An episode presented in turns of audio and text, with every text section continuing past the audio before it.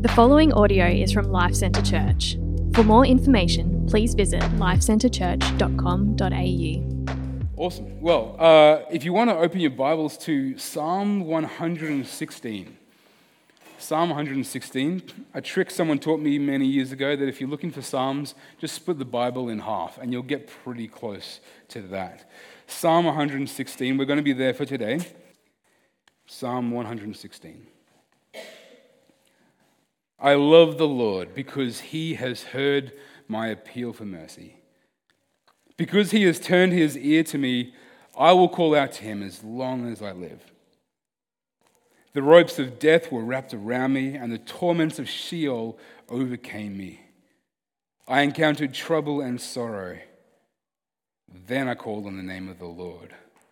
Lord, save me. The Lord is gracious and righteous. Our God is compassionate. The Lord guards the inexperienced. I was helpless and he saved me. Return to your rest, my soul, for the Lord has been good to you. For you, Lord, rescued me from death, my eyes from tears, my feet from stumbling. I will walk before the Lord in the land of the living. I believed even when I said, I am severely oppressed. In my alarm, I said, everyone is a liar. How can I repay the Lord for all the good that he has done for me? I will take the cup of salvation and call on the name of the Lord. I will fulfill my vows to the Lord in the presence of all his people. The death of his faithful ones is valuable in the Lord's sight. Lord, I am indeed your servant. I am your servant, the son of your female servant. You have loosened my bonds. I will offer you a sacrifice of thanksgiving and call on the name of the Lord. I will fulfill my vows to the Lord in the presence of all his people, in the courts of the Lord's house, within New Jerusalem. Hallelujah. Father, we ask that you would commit this word to our minds into our hearts. Father, we ask that you would get real personal with us today. That we would each leave here with something. Something from you, Lord, given by your Holy Spirit in your word. Something which we can take home and practice. Something which we can take home and believe more. Something which we can hold on to and cherish for the rest of our lives, Lord. Lord, gift us with, with growing as believers, Lord, as your disciples. Reveal to us, Father, your great love to us. Make yourself known to us again this morning. We ask these things in your name. Amen. One of the things that Kirsty and I are always striving to do is making sure that our kids know that they can come and talk to us at any, any stage. And it brings us great joy when the kids do come to us and they open up and they, they tell us about what's going on in their lives, where they, they share with us the things that, that happened that day.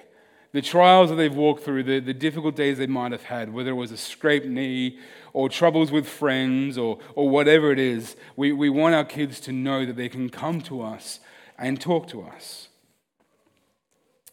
Maybe you experienced that as a as a young person yourself, as a child once, being able to go to your parents like that, or a or a family member or a close friend.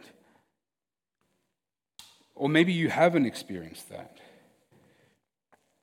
But something that is always true of God is that we can always call on him when we're going through trials, and he will listen. It doesn't matter the time of day. It doesn't matter how long it's been since we last talked to God. He will always listen. I was reminded this week of the tragic and unjust death of John the Baptist. And we read in Matthew fourteen, it says that after he died, John's disciples came, they removed the corpse, buried it, and went and reported to Jesus. And sometimes we can read a sentence like that and we can kind of skim past it, like, yep, that happened. But I wonder for John's disciples just how painful and sad that day was. John the Baptist had been beheaded, and I wonder just the, the trauma that they went through to retrieve the body of their of their teacher, of their of their rabbi. The pain they would have felt, the, the turmoil, the, the anger at the sense of, of injustice there. How, how they would have felt just helpless that this was done at the hands of one of the most powerful people in the land. And, and maybe just the disillusionment of the fact that here is one who we've been following and now he is dead. It wasn't a good day for them. So what do they do? It says that John's disciples came, removed the corpse, buried it, and went and reported to Jesus. They went and told Jesus. In the same way that we want our kids to be able to come to us and tell us what's going on, we can go and tell Jesus. Whatever we're walking through, whatever you've got on your plate right now, whatever you've got on your plate today, this week, this past month, the rest of this year, we can tell Jesus, and he will listen. When was the last time you went to Jesus just in that posture? Like maybe maybe you pray a lot, and but it hasn't been that posture. It's you haven't come to Jesus saying, Jesus, can I just tell you what happened? When was the last time you cried out to God for help or for mercy or for pity? Maybe there's things that have happened to you over the past few months or the past few years, and these things plague you with anxiety and sadness. Have, have you told Jesus yet about those things? And did you know that you can? Now, we might be tempted to, to hide behind the excuse that, well, he already knows. And yes, that's true. But nevertheless, we are invited to, to tell him anyway. We are requested to tell him anyway and to come to him again for our salvation. And Psalm one sixteen gives us permission to do just that. It's written by someone who had just gone through an incredibly difficult time. By the sounds of things, this person uh, went through some kind of illness that brought them close to death. But you don't have to be on your deathbed to appreciate and to appropriate Psalm one sixteen for ourselves. This person went to God and experienced his goodness, his kindness, his salvation, and it informs us that we can do just the same. So the psalm starts like this: I love the Lord. I love the Lord. It begins and ends with these high notes of praise. And as we walk through this psalm, we're going to get this sense of the of, of the psalmist's uh, deep love for the Lord. And it's going to make sense to us why he loves the Lord so much. It's going to make more and more sense of, of, of why we ought to love the Lord as well. When was the last time you just said to God, oh God, I love you? As a father, he wants to hear it. It's good for us to say that. He says, I love the Lord because he has heard my appeal for mercy. He loves the Lord because God listens. God listens. If our love for God depends on him giving us the answers to our prayers that we want, then our love for him would be based on our wisdom and not his. So if we only love God as much as he answers our prayers, then that's like saying, well, I know what's good for me, and as long as God serves me as my butler and does what I need him to do, then I love him. But it's actually the other way around. It's our love for him is based on his wisdom. Verse two continues saying, because he has turned his ear to me, I will call out to him as long as I live. See, God doesn't just hear us in the same way that we can kind of hear that awesome background noise going on behind me right now. The wonderful joy of Life Kids. It's because Audi's there. It's when Audi's on Life Kids, it's just, it's raucous, it's crazy, it's awesome. God doesn't hear us in that way, through a wall, or he actually, he actually turns his ear to us. Like he leans in, like he and makes eye contact. He wants to hear. I I can't say that I am like this as a father. I try to be, but there's some times where I honestly just find my phone really too interesting sometimes. Or I'm distracted with other things that I've got going on in my mind that I'm thinking about or whatever it is. And and my kids are there having a conversation. I'm like, uh-huh, uh-huh, uh-huh. And then if they were to say, hey, Dad, what did I just say? I'd be like a deer in headlights. It's like, um, I'd probably just say Pokemon and I'd get it right. But, you know, that's just like a trick of, you know, up the sleeve. But the it, it, it, God isn't like that. He doesn't zone out and think of other things.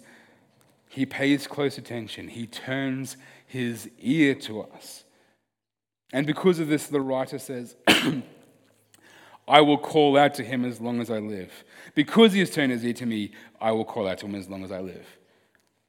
In other words, since I have his attention, I'm going to ask for more. This is an important part of grace, and we're going to understand this a little bit more as the psalm goes on. But to put it simply, he calls out to God. God listens. And because God listens, he calls out to God some more. Because he has God's attention, he doubles down and continues. God never tires of us coming to him. When we call to him and trust him and ask him for help, we don't exhaust him, we don't exacerbate him, we don't annoy him, we don't irritate him. When we call out to God, we honor him and we glorify him. So what kind of help did the person who was writing this psalm need? Well, it says that the ropes of death were wrapped around me and the torments of Sheol came over me. I encountered trouble and sorrow. It's really powerful language. Death and Sheol, which is the place where the dead reside, these are aggressive and formidable foes.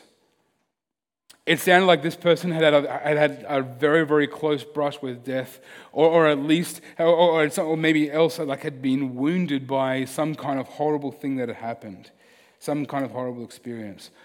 Whatever the motivation was, he was walking through a painful and distressing circumstance, and that had been twisted into a difficult and confusing mess. Like the the the, the ropes of death were wrapped around me. It, it was strangling him. It was overwhelming. It was too much. Kind of like, you know, when you're trying to you go camping and you're trying to undo a knot, and it's just like the hardest knot in the world, or it's just complex. Like it's it's November, and you've got the Christmas lights in front of you, and you're like, how am I going to do this? And you start thinking about the Bunnings sale. Like, oh, it'll be so much easier. Well, his he wasn't just dealing with a knot or a complex knot. He was in that. The ropes of death were around him. He was being overwhelmed by that.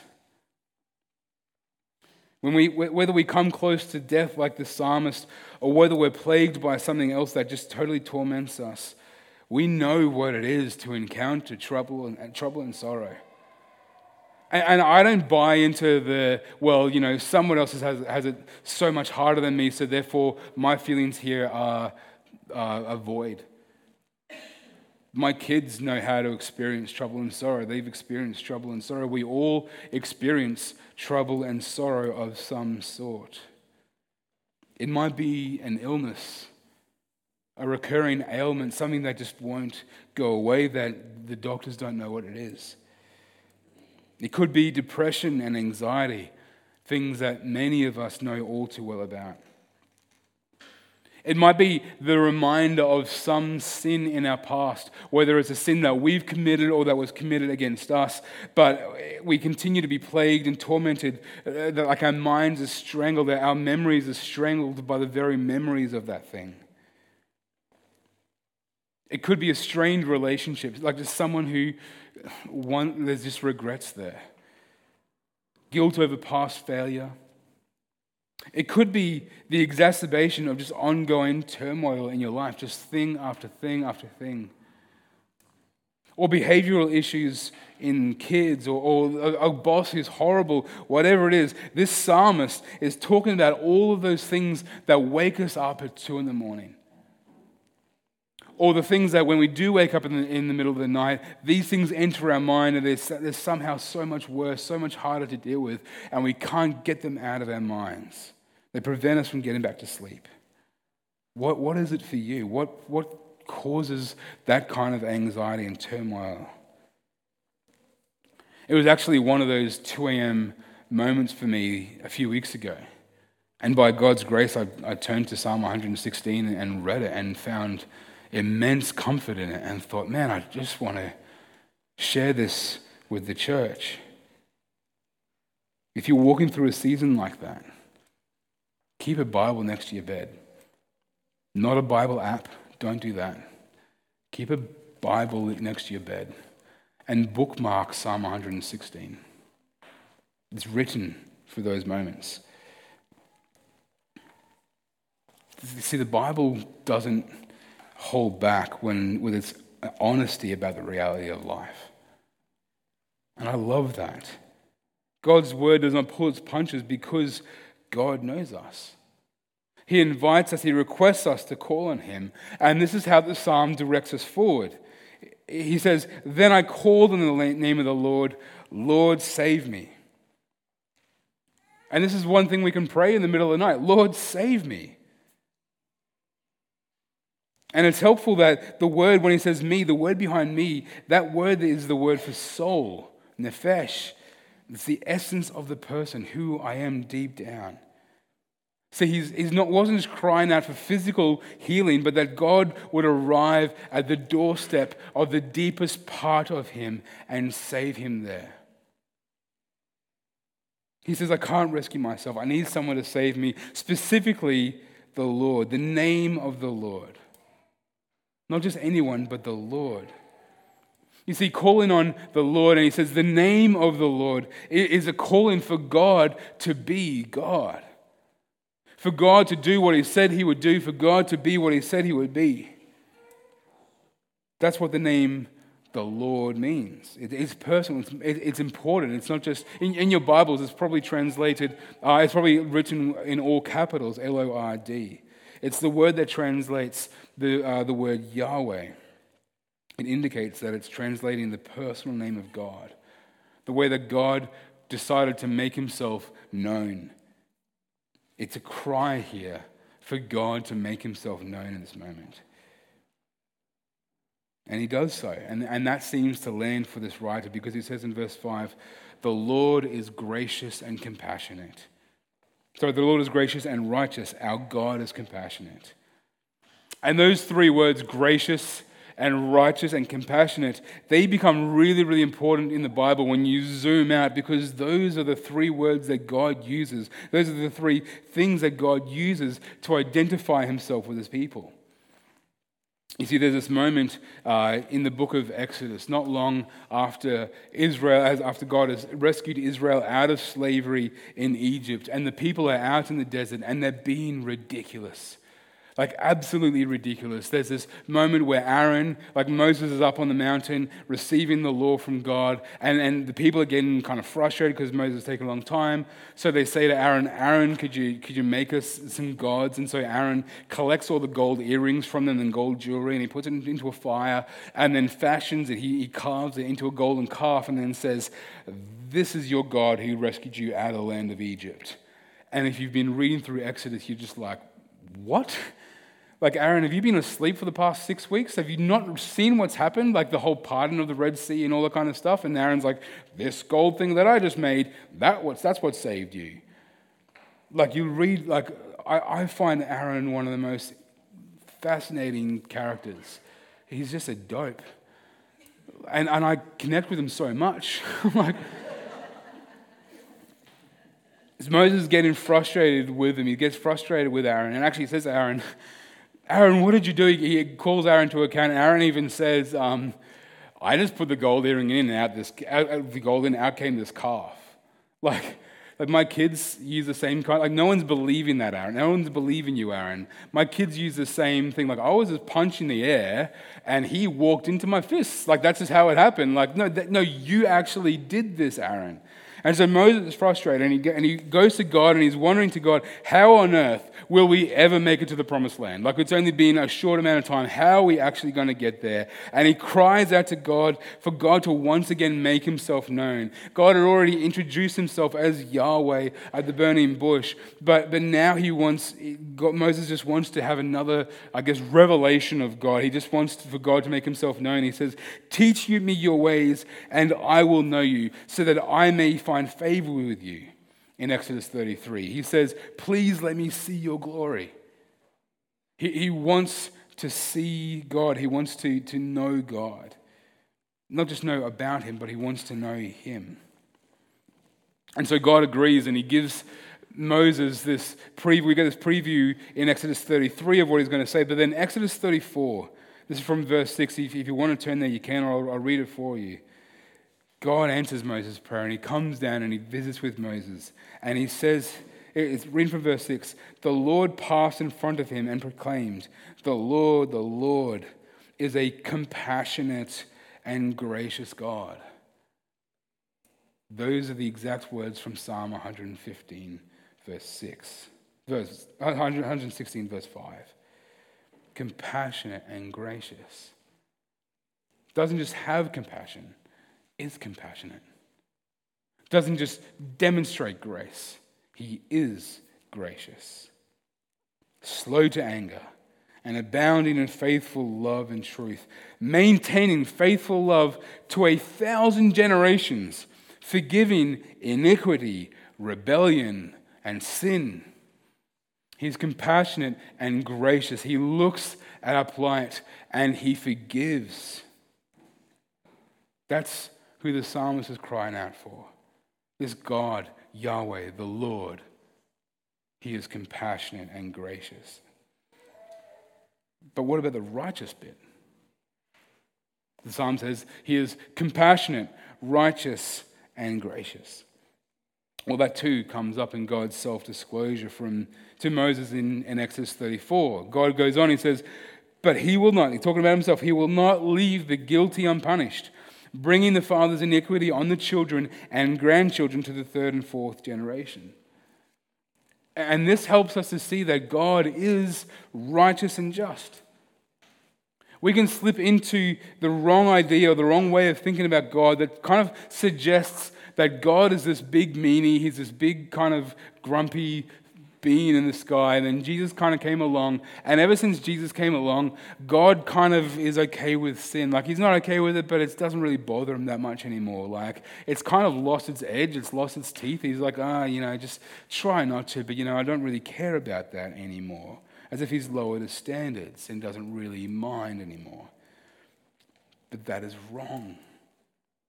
That is a lie. God is righteous. God is holy and just. And that word righteous is nestled in between the, the words compassionate and gracious to show just how amazing his compassion and grace is towards us, that he is righteous. He will judge the world. He will, he will not leave the guilty unpunished. He will punish sin. God is going to do that, and that makes his grace and compassion and, and compassion spectacular. You see, when Jesus died and was crucified for our sins, it wasn't just that God lowered his standards and started disregarding sin. It's that Jesus took the full brunt of God's fierce anger and wrath against sin. He did not leave the guilty unpunished. He made Jesus. He, Jesus endured the cross. He endured the punishment for our sin. He did not leave sin unpunished. He took on our iniquity. He took on our sin for every generation. Jesus was how God, Jesus is how God can maintain his mercy and justice. Romans three twenty-six says, God presented him, that's Jesus, to demonstrate his righteousness at the present time so that he would be just and justify the one who has faith in Jesus. He is the one who is the just and the justifier. He does not lower his standards, but he justifies the ungodly. But here's the thing. I find myself to be just like Aaron and those Israelites. Whether it's through the fear of man or, or impatience, I find myself reinventing God in my own image. Like, I know the gospel, I know what's, I know who saved me, but then I often will go, so often will go to other things and, and think that they're going to bring me more joy, more happiness, greater sense of salvation than Jesus Christ. I become just like the dope Aaron. I could become like this dope in the desert and do stupid things. And verse six has incredibly good news for dopes in the desert. It says, "The Lord guards the inexperienced. I was helpless, and he saved me." Now, those words, inexperienced, are helpless, and helpless, they are just great. The Hebrew word behind inexperienced doesn't just mean someone who hasn't had enough experience. It actually means someone who is simple, uneducated, and lacking intelligence. Like, how good is that? Yeah, okay, I, I, I can fit into that. And when he says helpless, it speaks of someone who is lacking the things that they need. Like, you know, when you're in school, you're in school, I'm not sure if you experienced this, but there was always someone in your grade who every single time would turn up to class and be like, "Oh, I forgot my books." They're lacking in what they need. They just forget things. Like, they turn up to a wedding without shoes on. "Oh, I forgot." Like, just dopes. And can I encourage you, read yourself into Psalm one sixteen, verse six. Like, if you're going to identify with anything, anybody, identify yourself with the inexperienced and the helpless. Like, you idiot. It's, it, we could paraphrase this by saying, "The Lord protects the dummies. I was an idiot and he saved me." Read yourself into that. Like, if you're, you're here thinking, "No, nah, that's not me. I'm above that. I'm smarter than that," you're probably just a bigger idiot than you think. Like, You, you, and you might not have a good grasp on the gospel. You need to understand that we, we, we none of us are experts at accepting the grace of God. We, we need constantly to come back to God and call upon God. And the wonderful thing about God is that we don't have to have it all together to come to him or for, or for him to draw near to us. In fact, if we put together our resumes and go, "God, look at all these reasons why you should love me," then we're missing the point. We don't come to God on the basis of our goodness. We come to God on the basis of his goodness. And, and if we can let the truth of that sink deep, like, if that is true, and we can just put our hearts into that marinade for a while, and just let that sift down to the deepest parts of us, then we'll find ourselves strangely at rest from our tur- turmoil. That is exactly where the psalmist uh, experienced. He says, "Return to rest, my soul, for the Lord has been good to you." In other words, the words, God is good. Go back to bed. Our kids often come into our uh, room in the night and they've had a bad dream. And they'll tell us the bad dream, and at that moment, at that moment, our responsibility as parents is to help them understand with the quickest clarity that that dream is not true. Like, we got, as soon as they say this and this happened, this happened, this happened, we just say, "It's just not true. It's not happened, it's just a dream." But can you imagine if we were unsure about that? Like, if one of our kids came and said, "Oh, I'm really worried that there's a wolf outside the window, it's going to eat me." And we went, "Wait, there might be a wolf outside the window? Oh, no. Oh, okay, well, we'll have to check that in the morning, but go back to bed, honey." Like, they're not going to rest. They're going to be like that. "Wait, I thought mum and dad were meant to, okay, now I'm not sure." And it's the it's the confidence in God's goodness that allows us to rest, because he definitely has been good to us in Jesus Christ. And we can get unconfident about that, can't we? We can find ourselves second-guessing that all the time, but we've got to continue to put our confidence in the goodness of God that he sent his son, Jesus Christ. The psalm goes on and says, "For you, Lord, rescued me from death." That again is literally, you rescued my soul from death. God is good to us for our, for our souls, for our spirits. He then says, you rescued my te- my eyes from tears. So he cares about our emotions, the things that upset us, the things that move us, the, the things that really uh, upset our, the, our inner beings. He says, you rescued my feet from stumbling. It's not just, it's not just our, our spiritual selves or our emotional selves, but it's also our physical selves, that God comes in and he cares about that. He cares about all of our needs. And this is why in verse nine to eleven, there's this triumphant declaration of how we can live knowing that saving power of God. He says, I will walk before the Lord in the land of the living. Now, that's not that there was a special land called the land of the living. It's it's it's kind of like the New Testament expression to walk in the light. He's saying, I'm going to let the Lord determine my steps. I will walk before God. I will walk with him overseeing me. He continues, he says, I believed even when I said I am severely oppressed. Now that's a little bit hard to know what he, it's a bit hard to know what he meant by these words, but it seems to mean something along the lines of that time that I was severely oppressed, that was when I believed. Almost as if to say that trial in my life only served to deepen my knowledge of the goodness of God. The Puritan Richard Baxter once wrote, God may resolve to save you not from affliction and persecution, but in it and by it. The point of the Psalms is that God himself is our salvation. And we can know him and experience his deep goodness, even in the midst of the most horrifying trials. Even in the times that we feel utterly alone. He says in verse eleven, in my alarm I said, everyone is a liar. Now again, it's hard to understand what he means by that, but it just get the sense that he's alone. That in that state of turmoil, couldn't trust anybody around him. The trials that we walk through, they are not God turning his back on us.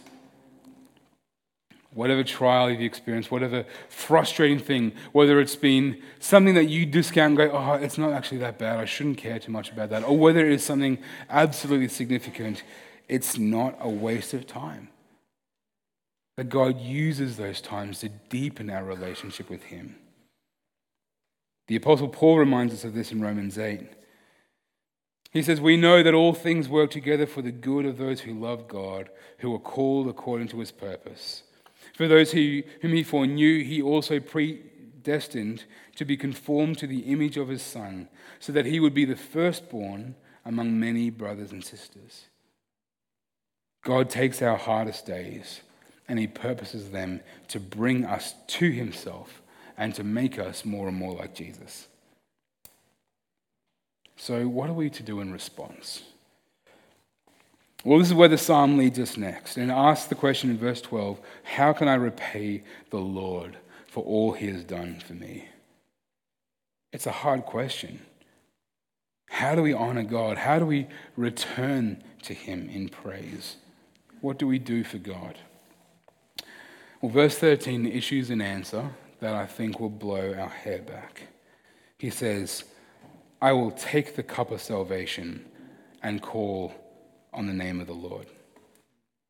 The question, how can I repay God? The answer, I will take more. I will take. It seems counterintuitive, but this is the first and proper way to respond to the gospel. The way that we honor God's gift to us is to take it, accept it, receive it, own it, and make it our own. How do we honor God? How do we repay God? We take his salvation. We receive and say, yes, I find it hard to believe, but I'm going to believe it. I'm going to put that in my heart. I'm going to just keep putting that in my heart over and over and over again. That that is what is now true of me because Jesus Christ has died for me and I'm now saved and I didn't need to perform or get my way there. I, I didn't need to, to prove to anybody that I was worthy of it. He just, he just saved me. And it's ridiculous, but he saved me. And I'm just going to keep putting that into my heart over and over again. That's how we repay the Lord. The way that we honor God is by resisting that wicked and blasphemous intuition to come to God with a list of all the things that we have done or can do for him, and instead make the grand gesture of throwing away our resume, throwing away that list of things that we've done, and receiving his salvation. And it is a grand gesture.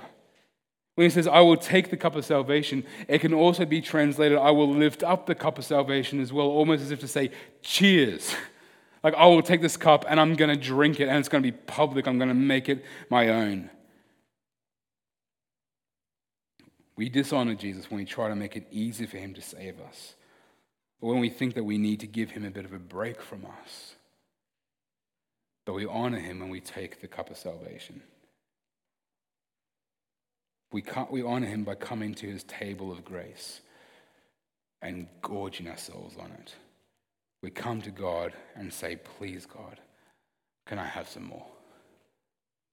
You've listened to me, God. I will call out to you again and again and again. We cannot exhaust or exacerbate God.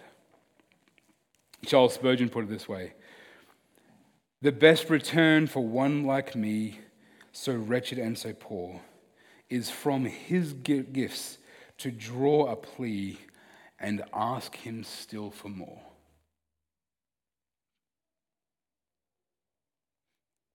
So, having tapped the endless supply of grace, the psalmist then moves to the next appropriate action to be taken. He says, I will fulfill my vows to the Lord in the presence of all his people. He's received salvation. He's got it. This isn't, I'm going to serve God, then he owes me. This is, I've been given everything by God, so I will serve him. His life is now devoted to serving God and living in light of the gospel. After receiving God's grace and continuing to do so, we devote ourselves in service to God. And that just means simply going, God, what do you need from me? What, what, what, where are you going to send me? What, where am I going? What have you got planned? This job? Okay. This country? Sure. Giving this? Sure. Helping this person? Sounds fantastic. Where, where else do you want me, God? Serving God in that way. But is he worth it? Like, there's lots to be risked there. Is following Jesus worth it? And the psalmist answers that question. He says, the death of his faithful ones is valuable in the Lord's sight. He's talking about someone who has been faithful to God to the point that they've lost their life. And whatever is lost to us in following Jesus is not lost on God. We could think back to Philippians four nineteen, which we looked at last week, where Paul says, and my God will supply all your needs according to his riches in glory in Christ Jesus. We will never be able to put God in our debt. The reward that we will receive on the other side of eternity far outshines any cost on this side. And so the psalmist reiterates his position, Lord, I am indeed your servant. I am your servant, the son of your female servant. You have loosened my bonds. God has loosened our bonds. He has set us free. He has set us free from sin. He has set us free from shame. He has set us free from guilt. He has set us free from, from sin having the final say over our lives. And that frees us up to willingly and gladly place ourselves in a life of glad servitude to him. And if you don't like the sound of that, you don't like the sound of what could be risked by following God, know this, that if God is not your Lord, then something else is. And that something else is not compassionate, and it is not gracious, and it is not righteous. So he echoes what he said earlier. I will offer you a thanksgiving sacrifice and call on the name of the Lord. I will fulfill my vows to the Lord in the presence of all his people. Now, if you're paying attention, you'll see that verses seventeen and eighteen, which we just read, is almost identical to verses thirteen and fourteen, except for that first line, which instead of saying, I will take the cup of salvation, it now says, I will offer you a thanksgiving sacrifice. Again, this is how we thank God. we come to him, letting go of our pride and once again calling on his name to save us. We honor him when we do so. The psalm finishes with this declaration that he is going to receive salvation. He is going to offer thanks. He is going to again call on the name of the Lord. He's going to fulfill his vows, all in the presence of God's people, in the courts of the Lord's house, within you, Jerusalem. He's not going to keep this to himself. He's not going to, he's going to walk this path now with God's people, sharing it with all around him. And this is why we come together for church on Sunday mornings. We, we don't just come to be spectators of one person doing ministry. We come to gather to lift up the name of, the, of our God in the presence of other believers. It means when we come to church, we welcome one another, because Christ has welcomed us. We pray together. We sit under God's word together. We think, we sing songs together. We sing songs to God, and we also sing songs about God to one another. So when we say when we when we sing words like "High King of Heaven, my treasure thou art," understand that there was forty or fifty people in the room who all said in unison this morning, "God is the King of Heaven, and He is my treasure." That should encourage you. But there are other believers around you who are all saying, yes, God is my King, and He is my, my greatest treasure, my, my value, the thing that I value the most. There are plenty of ways that we can praise God on our own, but on Sundays we gather for corporate worship to sing to God with God's people and to kindle our flame to theirs. Our saving union with Jesus is certainly personal, but it is by no means private. Don't let the, the flame of your faith burn alone, but place it in the midst of God's people and kindle it with others so that the blaze gets bigger and hotter.